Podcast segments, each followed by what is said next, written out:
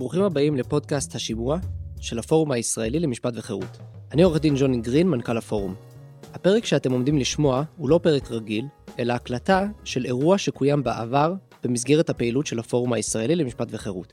חשוב לנו להדגיש שמטבע הדברים, איכות הקלטת הסאונד אינה ברמה הרגילה של פרקים בפודקאסט. האירועים לרוב זמינים לצפייה באתר הפורום ובעמוד הפייסבוק של הפורום. האזנה נעימה. טוב, אז שלום לכולם, ערב טוב, ברוכים הבאים. אה, אני עדי, אני חברה בתא משפט וחירות של הפקולטה למשפטים באוניברסיטה העברית.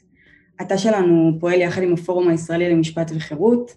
אנחנו מקדמים תפיסת עולם משפטית שדוגלת בעקרונות של חירויות פרט, יישום שיפוטי, הפרדת רשויות ושלטון מוגבל.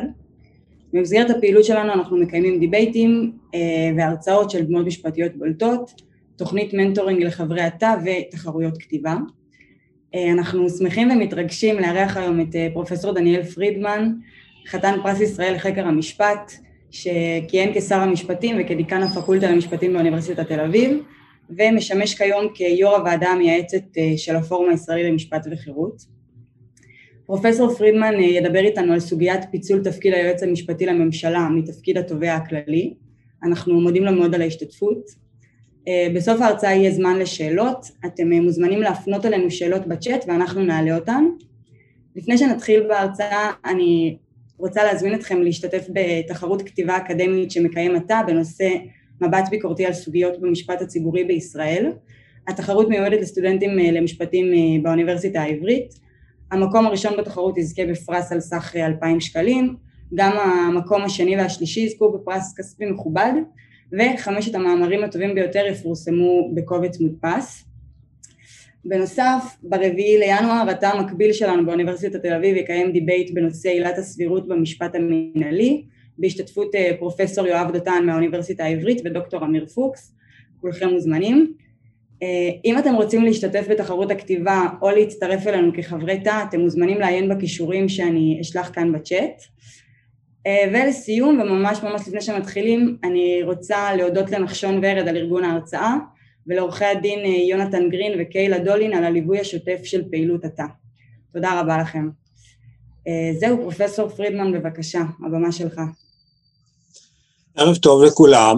אני מאוד שמח על כך שיש, שיש לה התעניינות בנושאים שוודאי עוסקים בהם במסגרת השיעורים, אבל שמוכנים לשמוע אה, מידע וגישות אה, מחוץ למסגרת השיעורים הרגילים, ואינני יודע עד כמה המידע הזה ועד כמה הדעות שתשמעו במסגרת החוץ-לימודית תואמת בעצם את מה שאתם אה, לומדים. אז זו הערה אחת כללית. והערה שנייה שאני אומר לגבי נושא היועץ המשפטי ובכלל לגבי האקטיביזם, שמתקבל הרושם לאנשים שמעיינים בתקשורת, שבעצם שומעים מה, מה מדובר, שיש כאן איזשהו פיצול מפלגתי בין ימין לבין שמאל, וכאילו הימין הוא נגד האקטיביזם ואילו השמאל תומך אה, כך וכך במערכת המשפט. אה, אני חושב שזו לא לגמרי המציאות, ובוודאי זה לא צריך להיות ככה. אה, ההתנגדות הגדולה גם לאקטיביזם, במידה מסוימת לפעילות של היועץ המשפטי, באה דווקא מאישים בשמאל ובמרכז. הימין הצטרף לזה רק בשלב אה, יותר מאוחר. אה, אני אזכיר רק אה, הדמויות החדות שוודאי לא שייכות לימין, שבין שביקרו את האקטיביזם השיפוטי ובין את אה, פעילות היועץ המשפטי, דוגמת גביזון, דוגמת יואב דותן, הפרופסור שהיה דיקן הפקולטה בירושלים, ושלמה אבינרי שאני מיד אתייחס אליו, מנחם מאוטנר ועוד, שאני חושב שאיש מהם אי אפשר לזהות אותו בצורה מובהקת עם, ה, עם הימין. אה, יותר מזה, הפרדוקס המאוד מאוד משונה הוא שהמערכת המשפטית ובעיקר היועץ המשפטי בפעילות שלהם, ואפשר להתווכח אם נכונה או לא נכונה, וגרמה בעצם לכך כמה, מספר פעמים שהשמאל איבד את השלטון והימין זכה בו. ובמילים אחרות, הפעילות של המערכת מההיבט הפוליטי סייעה דווקא לימין ופגעה קשות מאוד בשמאל.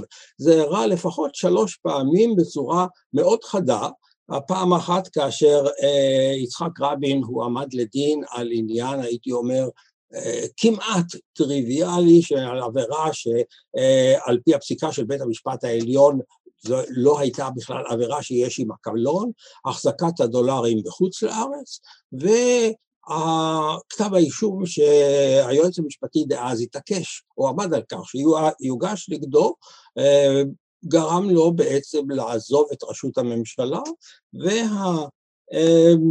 והשלטון מיד לאחר מכן ב-77' עבר לימין. הפעם השנייה הייתה בתקופת כהונתו השנייה של רבין, כשהוא עסק בהסכם אוסלו, ואז התנהלו ההליכים נגד דרעי, וההליכים והצעד שבית המשפט נקט בו, היינו שדרעי חייב להתפטר מהממשלה, הביא בסופו של דבר לערעור ממשלתו של רבין, הביא גם לזה שש"ס, שש"ס נדחפה במידה רבה לכיוון הימין, היא הייתה בשעתו מפלגה בעמדה מדינית מאוד מתונה, והדברים התגלגלו, אגב חיים רמון שגם הוא אחד המבקרים החריפים של מערכת המשפט ושל היועץ המשפטי, מספר את זה בספרו, אבל הוא עצמו מהווה דוגמה לכך שהביקורת על המערכת, כולל על היועץ המשפטי, והרצון להפריד להפריד את שני התפקידים האלה שהוא ממלא, והם לאו דווקא רעיון של הימין, להפך הדחיפה החזקה באה דווקא מהשמאל והמרכז. וכעת אני, אני אפתח את הדברים, כעת אני אגיע לעצם העניין, אולי אני דילגתי, הפעם השלישית הייתה כמובן זו שבה מערכת המשפט, היועץ המשפטי בהליך מאוד מאוד יוצא דופן של שמיעת עדות מוקדמת עוד לפני הגשת כתב אישום בעניין עדותו של טלנסקי גרם, לי, גרם תוך זמן קצר להתפטרותו של אהוד אולמרט, ושוב השלטון עבר לימין בראשותו, והפעם זה היה בראשותו של בנימין נתניהו, ש... שבעצם מכהן כראש ממשלה מאז ועד היום. וכעת אני אעבור לעצם העניין, ואתחיל בציטטה של פרופסור פרופסור שלמה אבינרי. פרופסור שלמה אבינרי הוא אחד המדענים הידועים ביותר בתחום מדע המדינה, והוא גם כן, הוא זכה בפרס ישראל, ושוב, הוא, הוא לא שייך לימין, הוא היה בשעתו מנכ"ל משרד החוץ בתקופת שלטון המערך. ועכשיו הוא מתייחס במאמר, ואני מצטט מתוך מאמר בעיתון הארץ, הוא מתייחס ל... לתפקיד היועץ המשפטי. הכותרת של המאמר היא די לריכוזיות, והיא כבר אומרת לכם משהו. והוא מציג את הנושא כך, הנה שאלה שבדרך כלל לא נשאלת בקורסי מבוא למדע המדינה. מי היא האישיות בעלת הסמכות הרחבה ביותר בעולם הדמוקרטי? נשיא ארצות הברית? ראש ממשלת בריטניה? נשיא צרפת? לא ולא. התשובה הנכונה היא היועץ המשפטי של ממשלת ישראל. בעוד שאחת מהנחות היסוד של הדמוקרטיה היא קיומם של איזונים, איזונים ובלמים המכוונים למנוע ריכוז סמכויות, מרכז בידיו היועץ המשפטי סמכויות שאין דומה להן בשום מדינה דמוקרטית. העובדה שמדובר באישיות ממונה ולא נבחרת רק מעצימה את הפגיעה בדמוקרטיה. ולבסוף, בסיכום המאמר, הוא אומר, לא פיצול התפקידים הוא פגיעה בדמוקרטיה, המצב התפק... הנוכחי, שאין לו אח ורע בשום מדינה דמוקרטית, איננו עולה בקנה אחד עם עקרונות הדמוקרטיה. ובכן עוד נקודה כאן להדגיש שהתופעה הזאת, המצב הזה של יועץ משפטי, שאיננו דמות פוליטית אלא דמות ממונה, שאיננו אחראי לציבור, שאיננו נבחר, בעצם שאיננו אחראי כלפי אף אדם, שמרכז בידיו סמכויות כל כך רחבות ללא מערך ביקורת אמיתי, זו המצאה ישראלית. זו המצאה ישראלית, ותמיד אנחנו אומרים שאנחנו הישראלים כל כך חכמים, תמיד יש לנו רעיונות גאוניים. העובדה המעניינת היא שאף אחת ממדינות העולם לא חיכתה את הדבר הזה, אין, אין לזה אח ורע למיטב ידיעתי לתופעה דומה כזאת, וגם זה שמעורר שאלה אה, איך זה קרה ומדוע זה קרה. אז אני רוצה להתייחס קצת לרקע ההיסטורי של העניין, ואני אקדיש לכך אה, רגעים אחדים. ובכן, נפתח בעצם עם הקמת המדינה, שהייתה שאלה של מבנה השלטון, ולבן גוריון המחשבה הייתה שהייעוץ המשפטי לממשלה צריך להינתן על ידי שר המשפטים. וצריך להיות, להיות דמות נפרדת של תובע כללי, שהוא בעצם, נגיד, אפשר לקרוא לו פרקליט המדינה. אבל שהייעוץ לממשלה יוגש על ידי שר המשפטים. מובן מאליו ששר המשפטים לא חייב להיות בקיא, ב... רצוי אולי, במשפטים בכלל, ובוודאי לא בכל הנושאים הספציפיים. אגב, גם היועץ המשפטי איננו בקיא בכל תחומי המשפט. אה, אבל מטבע הדברים, שבין אם אה, מי שמביא את הוא היועץ המשפטי, בין אם זה שר המשפטים, הוא נעזר באיזשהו צוות, כך שאין בעיה אה, מבחינה זו שהיועץ המשפ... ששר המשפטים הוא זה שיביא את הייעוץ, וזה היה הרעיון של בן גוריון. אני חושב שזה היה רעיון נכון. אבל אה, שר המשפטים דאז רוזן, חשב אחרת, והוא רצה להביא, הוא הביא את חיים כהן כיועץ המשפטי, שהיה במשך תקופה ניכרת היועץ המשפטי, והוא ריכז בידיו את, כל, את שתי הסמכויות האלה, גם של הייעוץ וגם של, אמ, וגם עמד בראש התביעה הכללית. אז זו הנקודה הראשונה. מדוע, מדוע בן גוריון ויתר? אז קודם כל הוא אה, קיבל, נהג לקבל את עמדותיו של השר רוזן, שהיה דמות מרכזית אה, עם קום המדינה בתחום המשפט, והעניין הנוסף הוא שבאותם ימים המשפט לא נחשב לעניין חשוב בכלל. מבחינת אה, מפלגת השלטון, מבחינת השמאל, הדבר החשוב זה הייתה עבודה חקלאית, זה הייתה, זה היה הגישה הסוציאליסטית, המשפטי בכלל לא היה תחום שנחשב לבעל משמעות, וכמובן היום המדינה שונה לחלוטין, היום הנושא המשפטי עומד בעצם במרכז. נקודת הציון הבאה הייתה בשנת אה, כעשר שנים, או קצת יותר מעשר שנים לאחר מכן, בשנת 1962, כאשר פרצה מחלוקת חריפה בין אה, שר המשפטים דאז, אה, בין שר, המש... בין שר המשפטים דוב יוסף לבין היועץ המשפטי גדעון האוזנר, גדעון האוזנר היה זה שהיה תובע במשפט אייכמן, אה, דוב יוסף היה משפטן, אבל הוא היה, שהיה שייך ל, למפלגת מפא"י, מפלגת העבודה. הוויכוח היה ששר המשפטים טען שהוא יכול להורות ליועץ המשפטי בכל הנוגע להגשת תביעות או להימנעות בהגשת תביעות וכולי, וגדעון האוזנר התנגד לזה. אז לצורך העניין הזה מונתה ועדה בראשותו של השופט אמ, אגרנט, שהיה שופט בית המשפט העליון, לימים הוא היה נשיא בית המשפט העליון, אבל אז הוא היה עדיין אה, שופט, והוועדה הזאת אה, קבעה בעצם מספר דברים, העניין המרכזי שהיא קבעה זה שהיועץ המשפטי, בכל הנוגע לשאלות אמ, של העמדה לדין בתחום הפלילי, הוא עצמאי. שיקול הדעת הוא שלו. ואגב, לא היה בזה שום חידוש, זה הכלל עד היום אצלנו, שאדם שיש לו שיקול דעת, פקיד או בעל תפקיד, הוא זכאי להפעיל את שיקול הדעת באופן עצמאי ואיננו כפוף להוראות. אני, אני עוד אתייחס לכלל הזה, אבל זה היה פשוט ביטוי של, של אותו כלל, למרות שבאותם ימים הייתה, היה מה שנקרא הייתה אפשרות של ארוגציה, זאת אומרת, שר המשפטים בעצם יכול היה לקחת לעצמו את סמכויות היועץ המשפטי, אבל כל עוד הוא לא עשה את זה, כך, כך קבוע היועץ המשפטי החופ, אמ, חופשי להפעיל את שיקול דעתו לפי מיטב הבנתו, אבל הם גם ציינו שהיועץ המשפטי צריך להתחשב במדיניות הממשלה, למשל הממשלה יכולה לחשוב שעבירה מסוימת היא יותר חשובה, צריך להתמקד בה וכולי, אבל אה, מעבר להתחשבות הזאת שנדרשת ממנו, הוא חופשי להפעיל את שיקול דעתו. אבל היה נושא אחר, והוא הנושא של um, חוות דעתו, שהוא מייעץ לממשלה. וכאן הוועדה אמרה שייעוץ של היועץ המשפטי מחייב את רשויות השלטון, אבל הוא איננו מחייב את הממשלה. זאת אומרת, הממשלה חופשית לפעול לפי שיקול דעתה.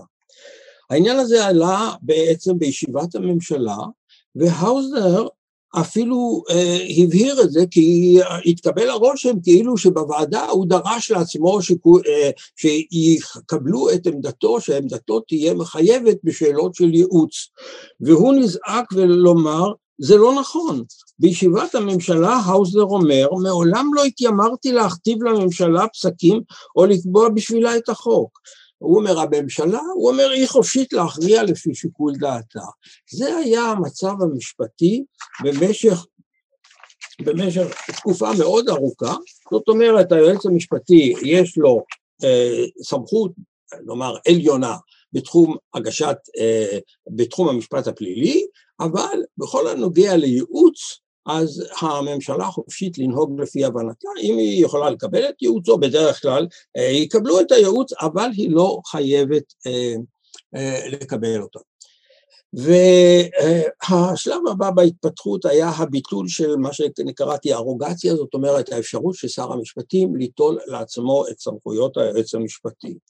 וכאן אני עושה איזושהי אתנחתא ועובר לנושא קצת אחר, והוא הנושא של הפרדת רשויות ומבנה השלטון. אני מניח שבשיעורים, אולי אפילו עוד בבית ספר תיכון ואולי לפני זה, אה, למדתם שעל שיטת המשטר, על הרעיונות המקובלים מתקופת מונטסקיה של שלוש רשויות, הרשות המבצעת, היא הממשלה, הרשות המחוקקת, אצלנו הכנסת, הפרלמנט, והרשות השופטת. שלוש רשויות, הרשות המבצעת. ואכן, חוק יסוד הממשלה קובע אמ, שהממשלה היא הרשות המבצעת של המדינה. אה, אגב, אין הוראה מקבילה שהכנסת היא הרשות המחוקקת, וזה איזשהו משגה, אבל זה לא משנה כרגע. אה, ברור, כביכול, הממשלה היא הרשות המבצעת, אבל השאלה היא האם זה באמת ככה. האם באמת הממשלה היא הרשות המבצעת, או שיש כאן רק רשות מבצעת באופן חלקי. אגב, האמרה, האמרות המפורסמות היו שלרשות המבצעת בידיה החרב, כי היא השולטת בצבא ובמשטרה, ואילו אה, לפרלמנט או לכנסת יש אה, הארנק, הוא שולט על התקציב, ואילו הרשות השופטת כביכול היא החלשה מבחינה זו שאין לה לא ארנק ולא חרב. כמובן שהיוצרות מאז התהפכו לחלוטין, אבל אני חוזר לעניין הרשות המבצעת. מי זו בדיוק הרשות המבצעת? מי מחזיק את, אותו, את אותה חרב? ובכן, הממשלה באמת שולטת עקרונית בצבא, יכולה להחליט על פעולות צבאיות כאלה ואחרות, הדבר הזה נעשה. אבל החלק המרכזי של החרב, ככל שהדבר הזה נוגע לאזרחים במדינה, הנושא החשוב ביותר לזכויות אדם במדינה, וזה אני רוצה להדגיש, החשוב ביותר, לא חופש ביטוי, לא שוויון, לא... החשוב ביותר הוא המשפט הפלילי. המשפט הפלילי והתביעה הפלילית. אלה הגורמים שיכולים לקחת לאדם את כל מה שיש לו. הם יכולים לקחת את רכושו, הם יכולים לקחת את החופש האישי, הם יכולים לקחת את זכויותיו, הם יכולים לכלוא אותו, הם יכולים לקחת את כבודו, הם יכולים לקחת את כל מה שיש לו. זאת אומרת, התלות הגדולה ביותר של האדם במדינה היא התלות שלו, או הסיכון שלו, או החשיפה שלו למשפט הפלילי, ו... שכולל משטרה, חקירות ותביעה. התחום, הזה איננו בידי ממשלת ישראל. אז אם אנחנו מדברים על רשות, הרשות המבצעת, הרשות המבצעת אצלנו פוצלה. יש יותר מרשות מבצעת אחת, ולמעשה המחצית בערך, אולי לא מחצית, אני לא, בדיוק, של הרשות המבצעת, זה היועץ המשפטי, אדם שאיננו נבחר בבחירות דמוקרטיות, אדם שאין עליו למעשה לא פיקוח פרלמנטרי ולא פיקוח אחר על כל המערכת הזאת, וזו מערכת שלא נוגעת לאיזה אדם או שניים או לכמה עשרות אנשים, זה לדעת שהמגע עם המשפט הפלילי, עם המשטרה, מדובר לא באלפים, ולא בעשרות אלפים, אלא במאות אלפים. ומספר אה, אנשים שיש להם איזשהו רישום במשטרה, אני חושב שוודאי מגיע לסדר גודל של אה, מיליון, אני לא בטוח בדיוק במספרים, אבל הם מאוד מאוד גבוהים.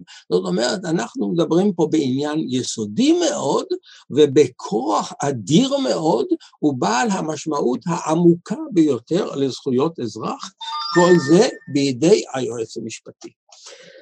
כעת, מגיע, אני מתקרב לנקודה נוספת של אמ, ההתפתחות ההיסטורית. בשנת 68, אה, מיד אחרי מלחמת אה, ששת הימים, מתמנה אה, יועץ משפטי חדש בשם מאיר שמגר. אגב, מבחינה ההיסטורית הוא היה באצ"ל, זאת אומרת אפשר לחשוב שאינני יודע עד כמה שינה או לא שינה את השקפתו ולא התייחס לזה, אבל הוא בוודאי איננו שייך לשמאל. מי שמינה אותו היה ממשלת, דווקא ממשלת שמאל, ובאותם ימים היה אה, המערך בשלטון, זה היה מיד אחרי מלחמת ששת הימים, שהמערך היה בשיא כוחו וגדולתו, והוא מתמנה ליועץ משפטי, והוא מנהיג שינויים בתפקיד היועץ. השינויים האלה לא באו לשום ביטוי בחקיקה, וכאן אני אה, מביא לכם עוד אה, היבט אחד של מה שקרה כאן, או מה שקורה כאן, זה שדברים מרכזיים הנוגעים לשלטון ולמדינה לא מתרחשים דרך, דרך הפרלמנט, לא מתרחשים, לא באים לביטוי בחוק, זה קורה, זה קורה במסגרות אדמיניסטרטיביות, וכאן זה קרה. אז הוא עשה, הוא נקט שני צעדים שהיו uh, להם משמעות דרמטית, האחד מהם הוא הכפיף אליו, הוא אדם uh, עם אישיות מאוד אוטוריטרית כזו, הוא הכפיף אליו את כל היועצים המשפטיים במשרדי הממשלה השונים.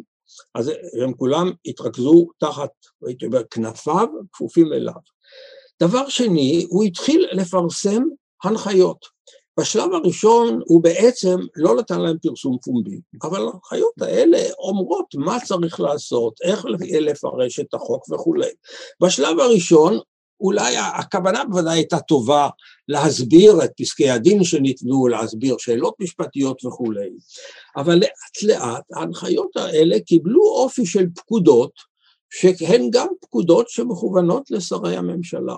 ולא, לכל מיני גורמים בשלטון, למעשה לכל המערכת השלטונית, הנחיות היועץ המשפטי הם כרכים עבים ורבים שמקיפים את כל זרועות השלטון, אבל אני אומר, מכוונים גם לשרי ממשלה, הוא מוציא, הוא אומר, פקודה כזאת וכזאת, אל תעשו כך וכך.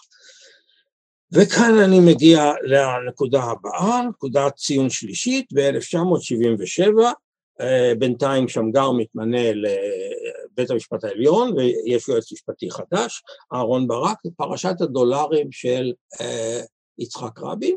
אני לא אכנס, אני הזכרתי אותה בהתחלה, לא אכנס יותר לפרטים.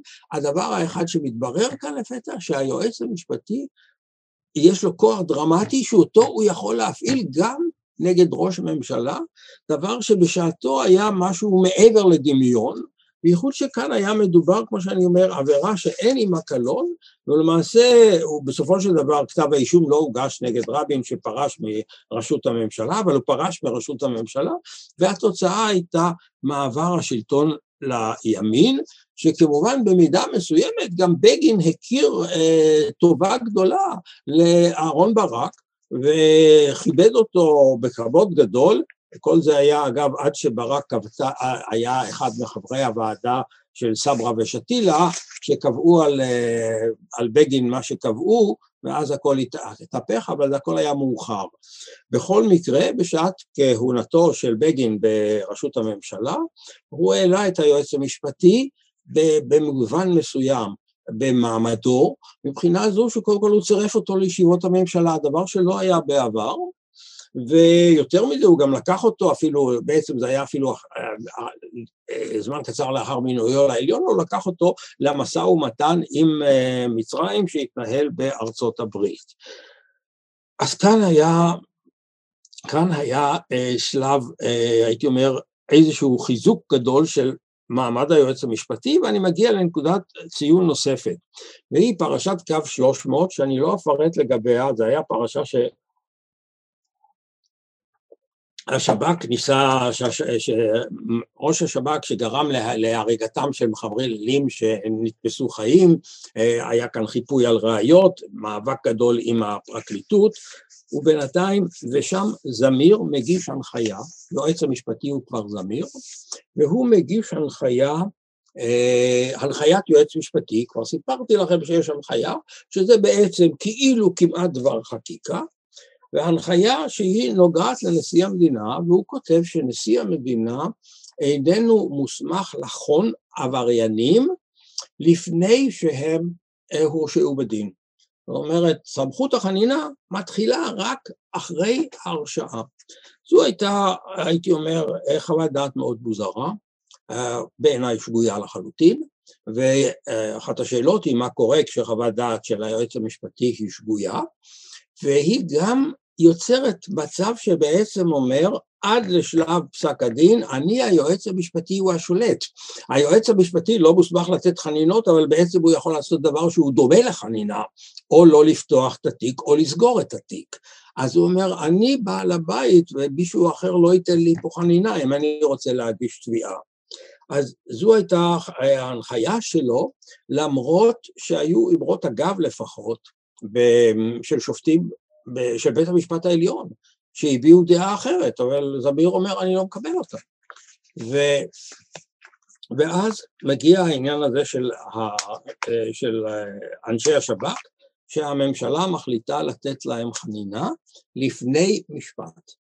ובשעה שזמיר מתנגד, יש מחלוקת גדולה עם זמיר, וזמיר למעשה התפוטר, הוא הוחלף, אולי המקרה היחיד שבעצם זמיר מקודם הגיש, באיזשהו תאריך הגיש מכתב התפטרות והממשלה ניצלה את זה ואמרה לו תודה רבה, אנחנו מחליפים אותך, היום זה, זו האפשרות הזאת כמעט שאיננה קיימת, אבל באותם ימים עדיין עוד הממשלה יכלה להחליף יועץ משפטי והיא עשתה את זה והחליפה, הביאה במקומו את חריש ואז הממשלה החליטה, והיועץ, ושר המשפטים, הם החליטו להמליץ לנשיא המדינה על מתן חנינה בניגוד להנחיה הזו, ונשיא המדינה החליט על חנינה, ומיד כבר יש לנו בג"ץ. אנחנו כבר מגיעים למצב שאין צורך בזכות עמידה. הרבה מאוד אנשי אקדמיה וכל מיני אנשים אה, דורשי טוב פונים לבג"ץ נגד החנינה הזו שניתנה. שניתנה. כעת ברוב של שניים כנגד אחד אה, ניתן פסק דין שאומר אה, השופטים אה, שמגר ובן פורת, דעת מיעוט השופט ברק, שאכן זה המצב. וזה אגב המצב בארצות הברית, זה מצב שבכלל מקובל במקומות אחרים, שלא היה שום יסוד לחוות הדעת של זמיר, חוות הדעת שגויה, יש לשר, יש לשר, יש, סליחה, לנשיא סמכות לתת חנינה, הסמכות הזאת משתרעת גם על עבריין שלא הורשע, אדם שביצע עבירה, ובזה נגמרה פרשת קו 300 ברוב דעות של אה, שמגר ובן פורת, כנגד דעת מיעוט של, של אה, ברק, שהיא בעצם, אנחנו רואים פה איזושהי אה, קרבה בגישה של, של ברק ו, וזמיר שרוצים להאדיר את הכוח של היועץ המשפטי ולהגביל ולצמצם את סמכויות הרשויות האחרות, במקרה הנוכחי צמצום סמכויותיו של הנשיא. למרות שבשלב הזה אפשר לומר שהמאבק הזה הסתיים בכישלון של ברק וזמיר, ההמשך היה, הם הצליחו לשנות את התוצאה לחלוטין. הסוגיה הבאה אה, מגיעה פרשה, שוב עוד שלב בהתפתחות, אה, כמה שנים אה, לאחר, שנים ספורות לאחר מכן, בתקופת, עכשיו בתקופת כהונתו של, זה היה, לא, זה היה עדיין בתקופה, סליחה, עדיין בתקופת כהונתו של, השנייה של רבין, סליחה, לא, הייתה, אני, ועדיין בתקופת כהונתו של רבין, מתחיל להתפתח עניין אחר, והוא העניין של אה, אה, ההליכים המשפטיים כנגד דרעי, וגם כנגד אה, סגן השר פנחסי, גם הוא מש"ס. והעניין הזה מגיע לבית המשפט העליון, וכאן אה, ניתן פסק דין, קודם כל שהוא קובע הלכה חדשה, ששר וסגן שר שהוגש נגדם כתב אישום, חייבים להתפטר מהממשלה, אה, כפי שציינתי לכם, היו לזה השלכות פוליטיות מאוד מאוד מרחיקות לכת. אבל גם היו לזה כאן השלכות משפטיות דרמטיות. ב... סליחה. ב... אה, בפסק הדין בעניינו של פנחסי, השופט בר... התברר דבר כזה, שהיועץ המשפטי חריש נוקט עמדה הפוכה לזו של רבין. רבין מאוד רצה ש... אה, שש"ס תישאר בקואליציה, זה היה עבורו קריטי לצורך הסכמי אוסלו. ולכן הוא התנגד, ולמעשה דרעי אמר שהוא יהיה מוכן להתפטר כשכתב האישום יוגש לבית המשפט. באותו שלב כתב האישום עוד לא היה בבית המשפט, הוא היה בכנסת לצורך הסרת החסינות. אבל כבר אז דרשו, הוגש בג"ץ שהתפטר מ... שעליו להתפטר מהממשלה. וכאן ניתן פסק דין שבשלב הזה יש צורך בבהילות גדולה, הם חייבים שניהם להתפטר, להתפטר מיד, או ביתר דיוק הצו הוא מופנה לראש הממשלה רבין שהוא חייב לפטר אותם. אבל כאן התעורר עוד מאבק משפטי מאחורי זה, כי רבין כאמור, הדרישה שלו הייתה שהם יישארו בתפקידם. ואילו היועץ המשפטי חריש שהוא היועץ המשפטי של הממשלה, נוקט עמדה כנגד הקליינט שלו, כנגד הממשלה, והוא אומר לא, אני, הפעם הוא, הוא נוקט את העמדה הזאת, הוא אומר הם צריכים להתפטר. ובאים לבית המשפט, ומי מייצג את רבין? מייצג אותו חריש שנוקט עמדה הפוכה. הוא אומר, לא, הוא צריך להתפטר. אז אם כך, אגב, אין מחלוקת בין העותרים לבין המשיבים, כי שני הצדדים אומרים שחייבים לפטר, בשעה שראש הממשלה אומר, לא, אני לא רוצה לפטר אותו. ואז בא בעצם השופט ברק ואומר שני דברים.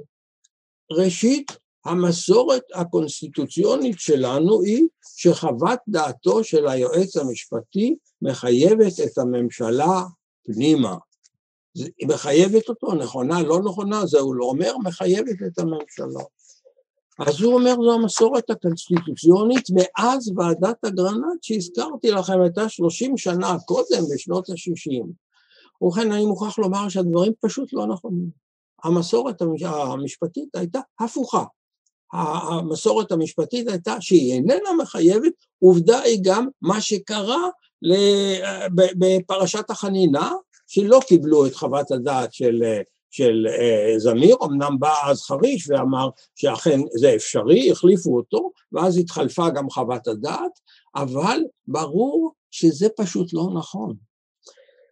והדבר השני שהוא הוסיף לזה, וזה בהמשך, שוב, כאן אנחנו רואים איזושהי סימביוזה עם הדעות של זמיר, בעקבות מאמר של זמיר, הוא אומר לא רק שחוות דעת היועץ המשפטי מחייבת את הממשלה, היועץ המשפטי מייצג את הממשלה, והוא מייצג לא את הממשלה הקיימת, לא את הממשלה שנבחרה על ידי הציבור, אלא את ראש הממשלה הסביר. ולכן כשזמיר אומר, כשחריש או באת כוחו שהופיע אומרת שצריך באמת לפטר, זה נכון שרבין חושב אחרת, אבל מי זה רבין? רבין זה, זה, זה, ראש, זה לא ראש הממשלה שאני מחשיב אותו, ראש הממשלה שאני מחשיב זה ראש הממשלה הסביר, וראש הממשלה הסביר מקבל את עמדת היועץ המשפטי, הוא המייצג אותו, והיועץ המשפטי הוא המייצג את עמדת המדינה בניגוד לעמדת הממשלה, ולכן, וזו התוצאה. אז מאז אנחנו מבינים שיש עוד פיצול ברשות המבצעת, כי החוק אומר שהרשות המבצעת היא הממשלה. אז מי מבטא את דעת הרשות המבצעת? הייתי אומר שדעת הרשות המבצעת מבטאת אותה הממשלה, אבל אה, בית המשפט אומר דבר אחר, הוא אומר את הרשות המבצעת, את דעתה, את עמדתה, מבטא אדם אחר שלא נבחר, היועץ המשפטי, והוא יכול לבטא אותה בכל עניין, כולל מה סביר ומה לא סביר וכולי. אז כאן אנחנו מגיעים לדבר הזה, ונקודת הציון האחרונה שאני אזכיר אותה היא פרשת פרעון חברון, שלא אכנס לפרטיה, הועלתה אז טענה שהיה ניסיון למנות יועץ משפטי, אה, רוני בר-און, שעל פי, שהבטיח להקל בענייניו של דרעי, כי ענייניו של דרעי היו תלויים ועומדים, בר-און אגב הכחיש את זה בכל תוקף, אבל זו הייתה הטענה, ושהיה איזה הסכם פוליטי סביב, ה, סביב הנושא הזה, הייתה מהומה גדולה, שערורייה גדולה, אה, בר-און התפטר, התמנה אה, אליקים רובינשטיין, והיה עוד משהו שהממשלה בעצמה, ראש הממשלה אז, בנימין נתניהו, ודרעי היו בחקירות פליליות בקשר לפרשה הזו, הם מינו מיד ועדה חדשה לעניין היועץ המשפטי. ובראשות הוועדה הזאת, מי עומד? מאיר שמגר. מאיר שמגר שבדיוק סיים את תפקידו, או זמן קצר קודם לכן, את תפקידו כנשיא בית המשפט העליון, הוא נשיא העליון בדימוס, והוא בראש הוועדה שהייתה ועדה מאוד נכבדה. שוב אני רוצה להזכיר את האישיות אה, מאוד חזקה של, אה, של שמגר, ובעניין אחד עלה בידו בעצם להביא להחלטה של הוועדה נגד פיצול התפקיד היועץ המשפטי. אבל בוועדה הזו בכל זאת נקבעו שני דברים. קודם כל, הרעיון הזה שלראש הממשלה אין זכות דיבור בבית המשפט, ושהיועץ המשפטי יכול לסתום את פיו, שהוא, היועץ המשפטי הוא סותם פיות מוסמך. הרעיון הזה הוא כל כך צורם וכל כך בלתי מתקבל על הדעת, שאחד האנשים שיצא נגדו היה שופט בדימוס חיים כהן, הוא אמר זה לא מתקבל על הדעת, איך אפשר לא שלאדם, שלראש ממשלה לא יהיה יועץ, לא יהיה אה, יומו בבית המשפט, לא יהיה זכות טיעון. ואני רוצה להוסיף, בבית המשפט המהפכני, שלכל אדם יש זכות טיעון, ביטלו, ביטלו את הדרישה לזכות עמידה, כל אדם יש לו זכות דיבור, אני כבר לא מדבר על זה שלכל מחבל יש זכות דיבור. למי אין? לממשלת ישראל ולראש הממשלה, זה, זו, זו ההלכה הזו.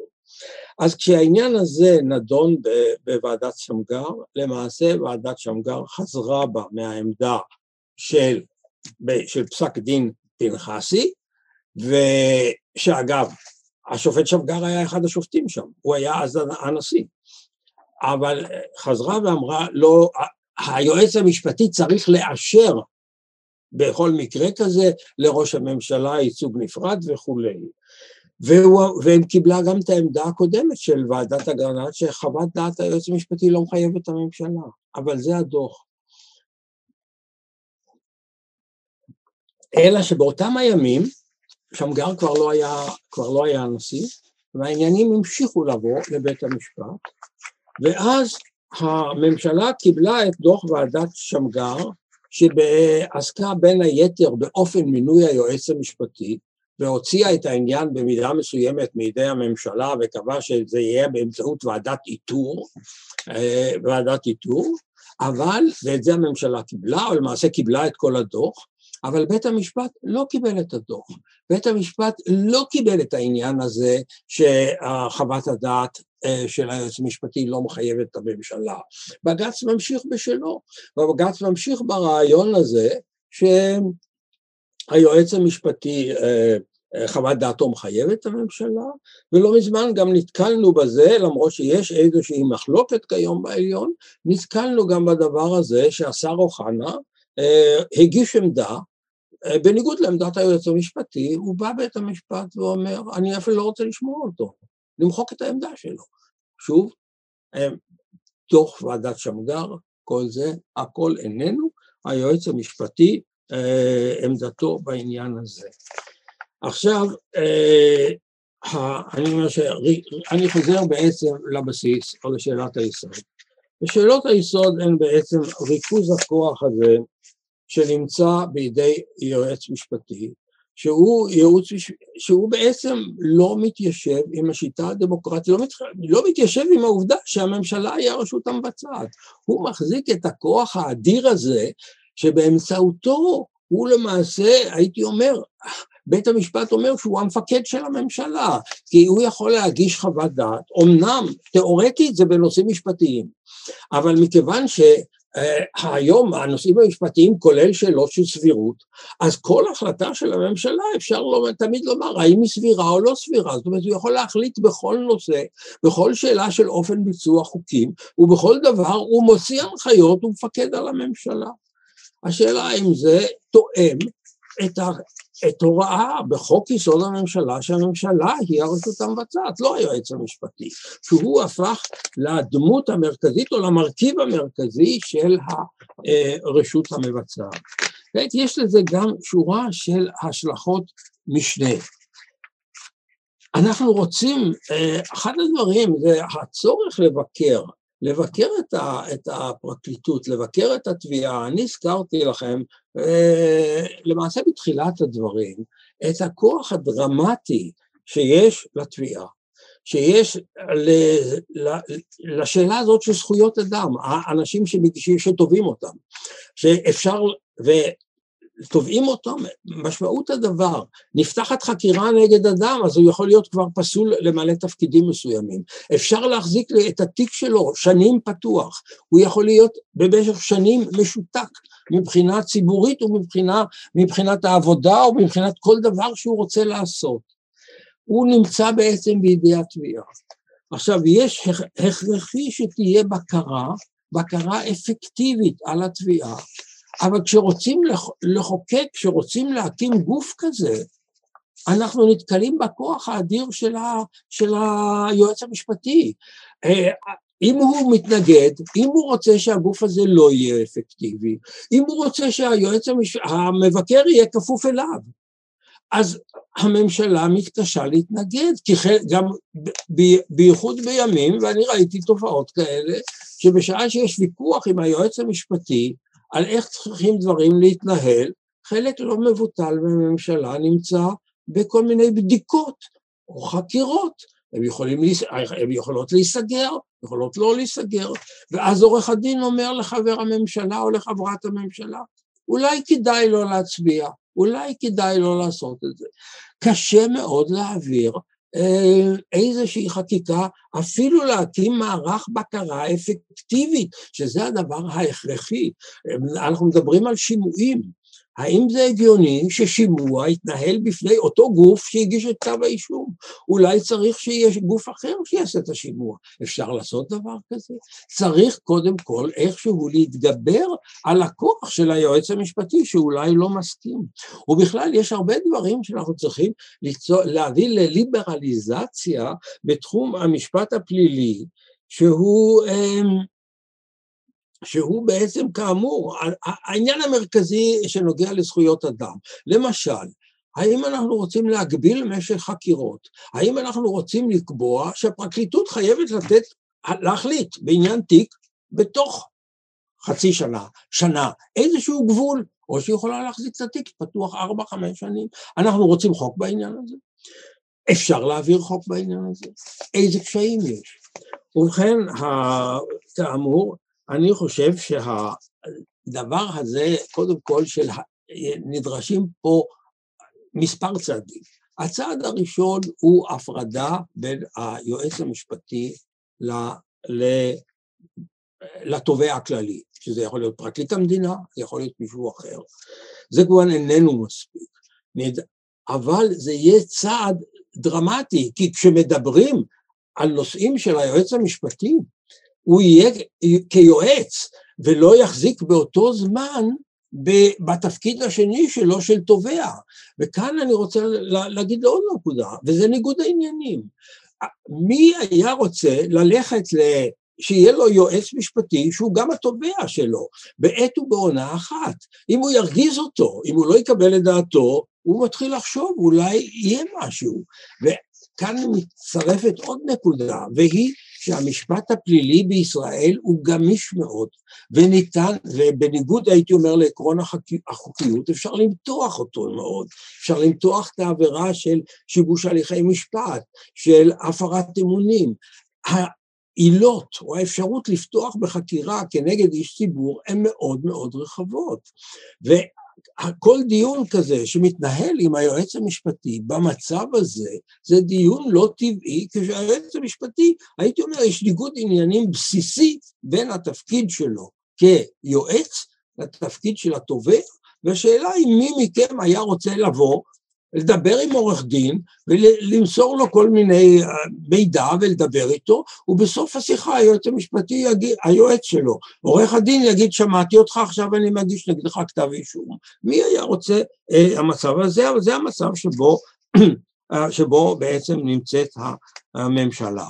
לכן אני חושב שהתנאי הבסיסי הוא כמו שאומרים, הדמוקרטיה זקוקה לבלמים, לאיזונים, לפיזור סמכויות, ויש צורך בהפרדה בין התביעה ולבין הייעוץ המשפטי. זו כמובן רק ההתחלה וזה הצעד החשוב ביותר. בשלב הזה ניתן יהיה להקים מערך ביקורת על היועץ המשפטי, מערך ביקורת אפקטיבית, משהו הוקם, אבל משהו של מערך שלא יהיה כפוף ליועץ המשפטי. וגם כמובן אנחנו צריכים להגיע לכלל הבסיסי שקיים הייתי אומר בכל העולם, שלממשלה יש זכות ייצוג. אם היועץ המשפטי שלה לא מסכים איתה, בסדר, אני לא דורש ממנו שיקרות עמדה בניגוד למצפונו. אבל מותר לקחת עורך דין, יכול, הוא טועה. אני נתתי לכם את הדוגמה של הטעות, ה, הייתי אומר, הגרנדיוזית הזאת של, של יצחק זמיר, אבל זה לא הטעות היחידה, יש, אפשר להביא שורה של טעויות של יועצים משפטיים. מדוע הממשלה לא יכולה לומר, זה לא נראה, ולא מדבר על שאלה מה סביר ומה לא סביר. ולכן אני חושב ששמירת הדמוקרטיה, הפרדת הרשויות והחזרת למעשה תפקיד הממשלה, הדמוקרטיה במובן הזה שהממשלה תהיה הרשות המבצעת המרכזית, לא איזה רשות משנה של היועץ המשפטי. הדבר הזה מתחייב אה, או מחייב את הפרדת שני התפקידים. ואני אסיים רק בהערה אחת, אני התחלתי את המהלך הזה אה, בתקופת כהונתי כשר משפטים. רציתי לעשות את זה באמצעות חקיקה, זה כמובן נתקל בהתנגדות גדולה מאוד של היועץ המשפטי, אז מני מזוז, ומי שיחליף אותי בתפקיד, זאת אומרת אחרי, שנתני, אחרי שממשלת אולמרט נפלה בעקבות התפטרותו ונבחר בנימין נתניהו, אז שר המשפטים שיחליף אותי היה אמ, יעקב נאמן. יעקב נאמן רצה להמשיך את אותו קו ולהביא להפרדה, אם כי הוא רצה לעשות את זה בדרך קצת שונה, אבל זה לא משנה באמצעות החלטות ממשלה. אני הייתי מעדיף חקיקה, וזאת לא הנקודה המכרעת. מי שמנע את הדבר הזה היה בנימין נתניהו. למעשה בנימין נתניהו במשך עשר או כל שנות כהונתו, אה, אני חושב שהוא מנע כל אה, רפורמה משמעותית במערכת המשפט, כולל הרפורמה החיונית הזאת, שהיא אולי החיונית אה, מכל. כיום, בימין אנחנו שומעים קולות לגמרי אחרים, הדברים השתנו, זה חבל שזה קרה עכשיו, בשעה שהמצב למעשה איננו מאפשר זאת, זה גם לא מצב, זה גם לא דבר בריא לעשות את זה במצב כזה. אבל זוהי התוצאה, ונקווה שיבואו ימים שהדברים האלה יוכלו להתבצע, אה, ותודה רבה לכם, וערב טוב. תודה רבה, פרופסור פרידמן, על ההרצאה המרתקת. אה, יש לנו כאן כמה שאלות מהקהל, והקהל, אתם אה, מוזמנים להמשיך לשלוח שאלות בצ'אט הייעודי לשאלות ותשובות. אה, השאלה הראשונה היא, היועץ המשפטי מנדלבליט התבטא בעניין השבוע וטען שאין לעסוק בפיצול תפקידי היועץ המשפטי בשל המצב המשפטי של ראש הממשלה. האם לדעתך צריכה להיות לרפורמה בתפקידי היועץ קשר למצב משפטי של נבחרי ציבור או למצב פוליטי כלשהו? כמובן עדיף שלא, אבל אה, עדיף, עדיף שהדבר, הקשר לא צריך להיות. אבל עדיף שהדבר הזה יתבצע ללא קשר למצב המשפטי, משום שהשאלה היא כמובן מי מחליט. באותו רגע, תמיד ישנה טענה שאם אדם, שאם מי שמחליט זה אה, אדם שהוא בעצמו חשוד או נאשם, אז הוא יושפע בשיקוליו מהעובדה שהוא חשוד או נאשם. אבל מן הצד האחר, ברור לי גם שאסור למנוע את האפשרות הזאת שהיועץ המשפטי, על ידי זה שהוא פותח בחקירות, יוכל למנוע כל רפורמה. זה גם כן מצב לא בריא. אני רוצה להזכיר שכל ראשי הממשלה, מזה למעלה מ-20 שנה, כל ראשי הממשלה נמצאו בחקירות. אה, אפשר לשאול את השאלה, האם אין פה ניגוד עניינים של יועץ משפטי, שבדרך שהדבר הזה אה, מונע בעצם רפורמה בתפקיד היועץ המשפטי. אז כאמור, העניין הזה הוא חיוני, רצוי, עדיף שמי שיטפל בדבר הזה לא יהיה בעצמו מעורב באופן אישי, אבל uh, uh, הייתי שמח לשמוע uh, שני דברים. קודם כל, האם זה נכון להפריד ללא קשר לשאלה? זה הייתי שמח לשמוע. אני רוצה לומר לכם שאני כמעט שלא שמעתי אנשים, ש, אה, אנשים שמתנגדים להפרדה, והייתי אומר, כמעט כל מי שאני מכיר תומך בהפרדה, מלבד יועצים משפטיים לשעבר ואנשים שבאים מהפרקליטות והיועץ המשפטי. תודה רבה. אה, שאלה נוספת אה, של רועי שיינדורף, במצב של פיצול התפקידים, מה קורה אם יש חילוקי דעות בעניין פרשנות החוק בין היועץ המשפטי לבין התובע הכללי? נניח שהיועץ המשפטי סבר שדבר מסוים מותר והתובע הכללי סבור שהמעשה הוא אסור. כעת, ישנו עקרון כללי שאם ה... ה... קודם כל ההכרעה בעניינים האלה תמיד בסופו של דבר בבית המשפט. הרי אה, אם מגיעה שאלה לבית המשפט, נניח שהיועץ המשפטי סבור שמותר למנות את פלוני לתפקיד, והתובע הכללי, אינני יודע אם, אם זה עניינו, או בעצם הייתי אומר תחום ההתנגשות ביניהם, הולך להיות מאוד מאוד מצומצם. אבל נניח שהיועץ המשפטי סבור, סליחה, היועץ המשפטי סבור שהמינוי בסדר, והתובע הכללי סבור שהמינוי לא בסדר. ובכן, כל אדם בציבור יכול לפנות לבג"ץ ויחליט בג"ץ. בסופו של דבר, אם יש מחלוקת, ההכרעה היא בבג"ץ.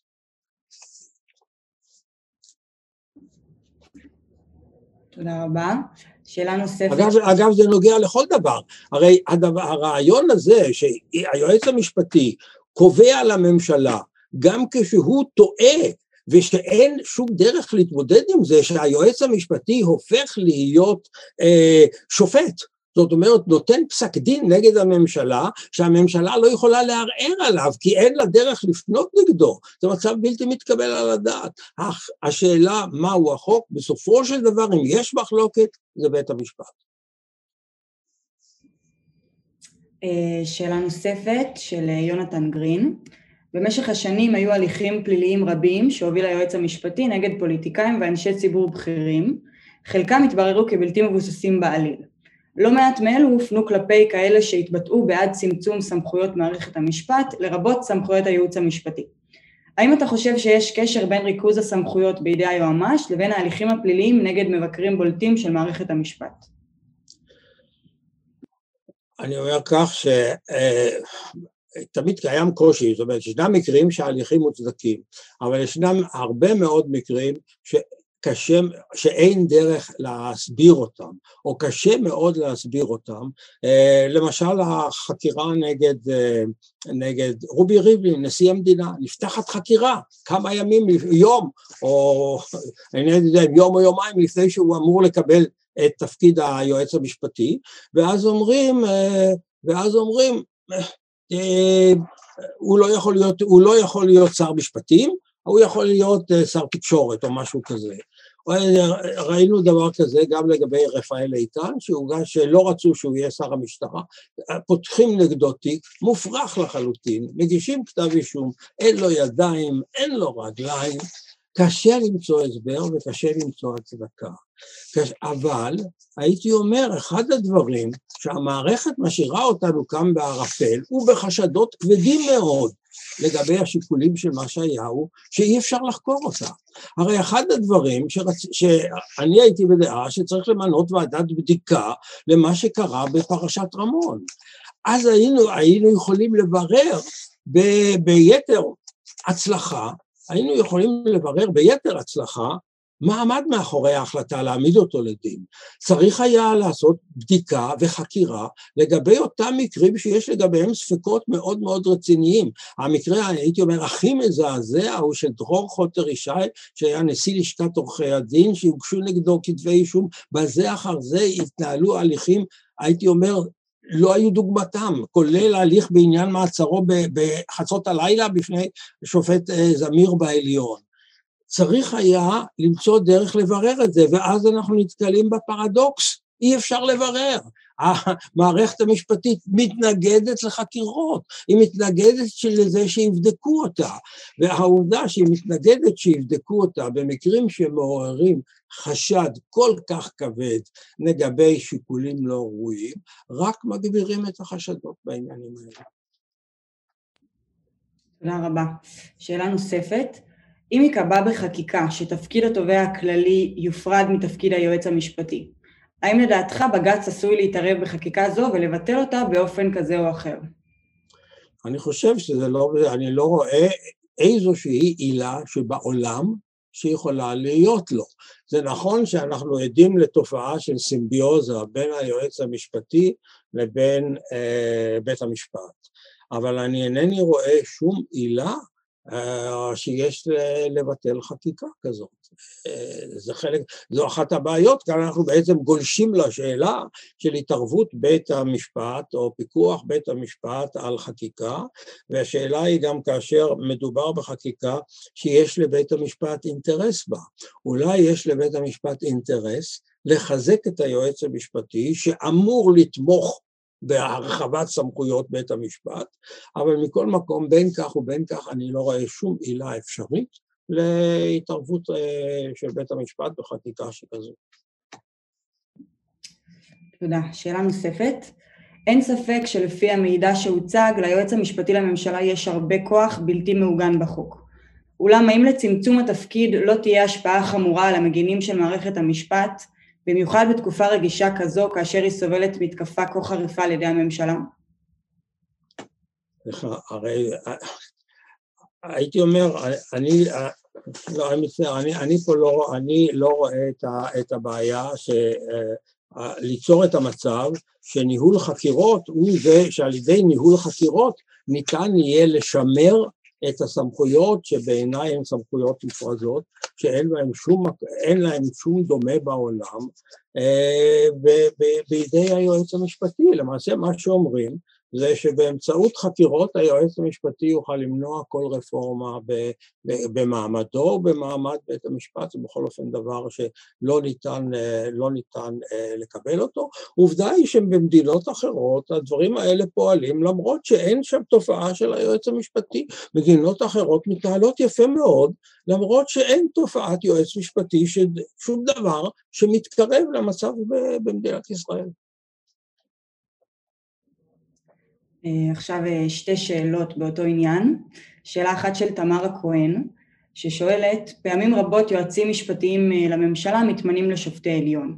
האם אין בכך משום ניגוד עניינים, בכך שיועצים משפטיים עושים מאמץ ליישר קו עם שופטי בית המשפט העליון, על מנת שבבוא היום יוכלו להתמנות לשופטים? ושאלה נוספת באותו עניין, מה המשמעות וההשלכות של העובדה שחלק ניכר מאוד מסמכויות היועץ המשפטי נקבעו בפסיקת בית המשפט העליון ולא בחקיקה. האם יש מערכת יחסים סימביוטית בין בית המשפט העליון לבין מוסד היועץ המשפטי? ככה, אני, זה נכון. קודם כל שיש קושי גדול מאוד בעובדה, אני לא, לא הרחבתי עליה את הדיבור, זו נקודה חשובה, שסמכויות המש... היועץ המשפטי אינן מעוגנות בחוק. יש לנו כלל בסיסי במשפט מנהלי, במשפט ציבורי, ששום רשות ציבורית אין לה סמכויות מעבר למה שניתן לה בחוק. והנה אנחנו רואים שדווקא שלטון החוק במרכאות הוא זה שמקבל לעצמו אוסף אדיר של סמכויות שאין לו שום ביסוס בחוק. למעשה ברור שיש צורך בחקיקה שתגדיר את הסמכויות האלה, וגם בין השאר שתאמר שחוות דעתו של היועץ המשפטי איננה מחייבת את הממשלה, שלממשלה יש זכות ייצוג וכולי. אבל אני מניח שהיועץ המשפטי יתנגד לחקיקה כזאת. וכאן אנחנו חוזרים למעגל הקסמים הזה. שכדי, להתג... שכדי אה, להתגבר על הבעיה הזאת, אנחנו צריכים במידה מסוימת להתגבר על התנגדותו של האדם שבידיו הכוח לחקור ולהעמיד לדין כל מי שיביא אה, הצעה כזאת ל... ל... לפרלמנט, לכנסת. אבל כאמור, העניין, הכלל הבסיסי הוא שאין לרשות, אין לשום רשות כוחות מעבר למה שנתנו לה, הכלל הזה לא מקוים כלפי היועץ המשפטי, ובדומה, אין לו סמכויות להוציא, להוציא אה, הנחיות, שזה למעשה סמכויות חקיקה, והוא פועל על סמך, על סמך זה שיש קשר כזה בינו שהוא, שהוא, על סמך זה שהוא יכול לפעול, נאמר ככה, כמו שבית משפט פעם בארצות הברית, או שופט בארצות הברית, הוא אומר אני מחליט כי אני יכול להחליט כך.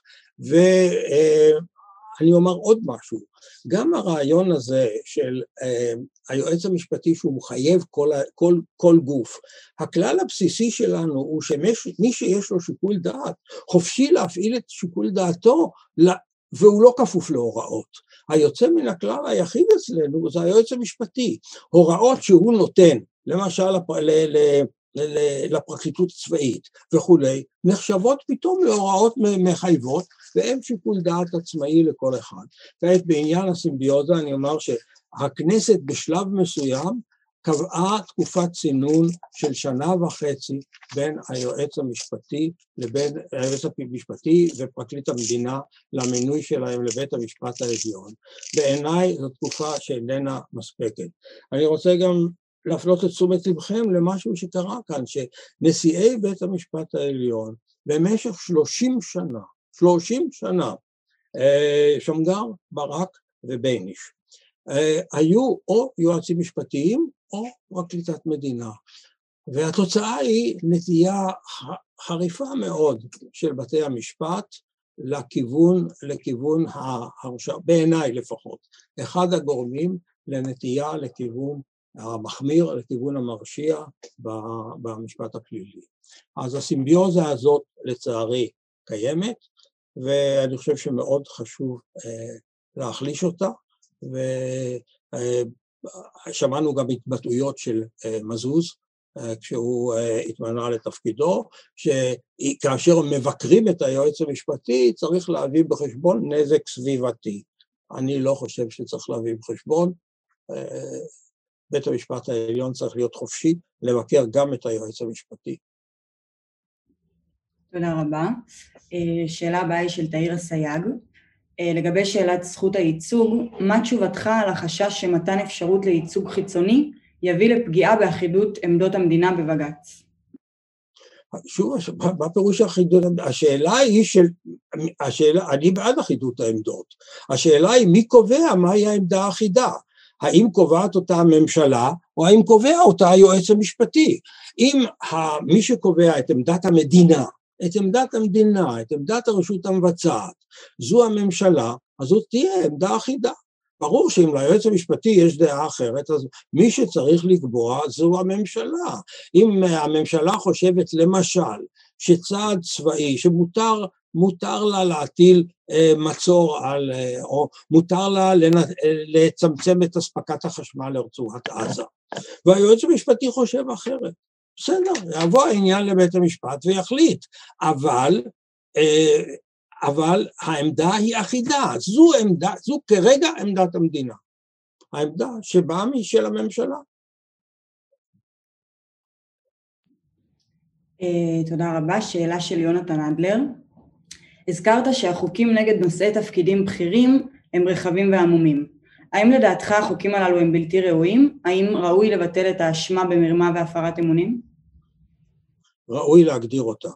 לא יכול להיות המצב הזה, המצב הזה שהיא לא מוגדרת. אגב, ישנה, אם נראה פסיקה אמריקאית, יש פסיקה אמריקאית לגבי עבירה מקבילה שהיא לא בדיוק כך, אבל שהיא במובן מסוים לא, לא עסקה רק במישור הציבורי, שבית המשפט, אני, אני מזכיר אותה בספרי, בית המשפט העליון פסל את העבירה המקבילה, או ביתר דיוק הוא אמר היא תחול רק על עבירות אה, שוחד למיניהן, אה, אי אפשר לקבל דבר מעורפל, מעורפל כזה, זו ענישה רטרואקטיבית, זה פגיעה בסיסית בזכויות אדם, אני לא מתנגד לכל מיני חקיקות שיקבעו שבמקרה כזה או אחר, זו של ניגוד עניינים, זו תהיה עבירה פלילית, אין שום בעיה בזה. אבל זה צריך לומר, מתי כן ובמקרים שלא נכללים בעבירה, אז לא. הייתה, היה, הייתה לנו עבירה קודמת של תקלה ציבורית, וכשבא לב, לבית המשפט בתקופה הקלאסית, בית המשפט אמנם לא פסל אותה, כי בית המשפט לא, לא היה בימים, אותם ימים פוסל, אבל הוא מתח עליה ביקורת קטלנית, אגב, בתקופת כהונתי בממשלה, העבירה הזו בוטלה בעקבות uh, עתירה של, בעקבות uh, uh, הצעת חוק פרטית. אבל, ותמכתי בביטול.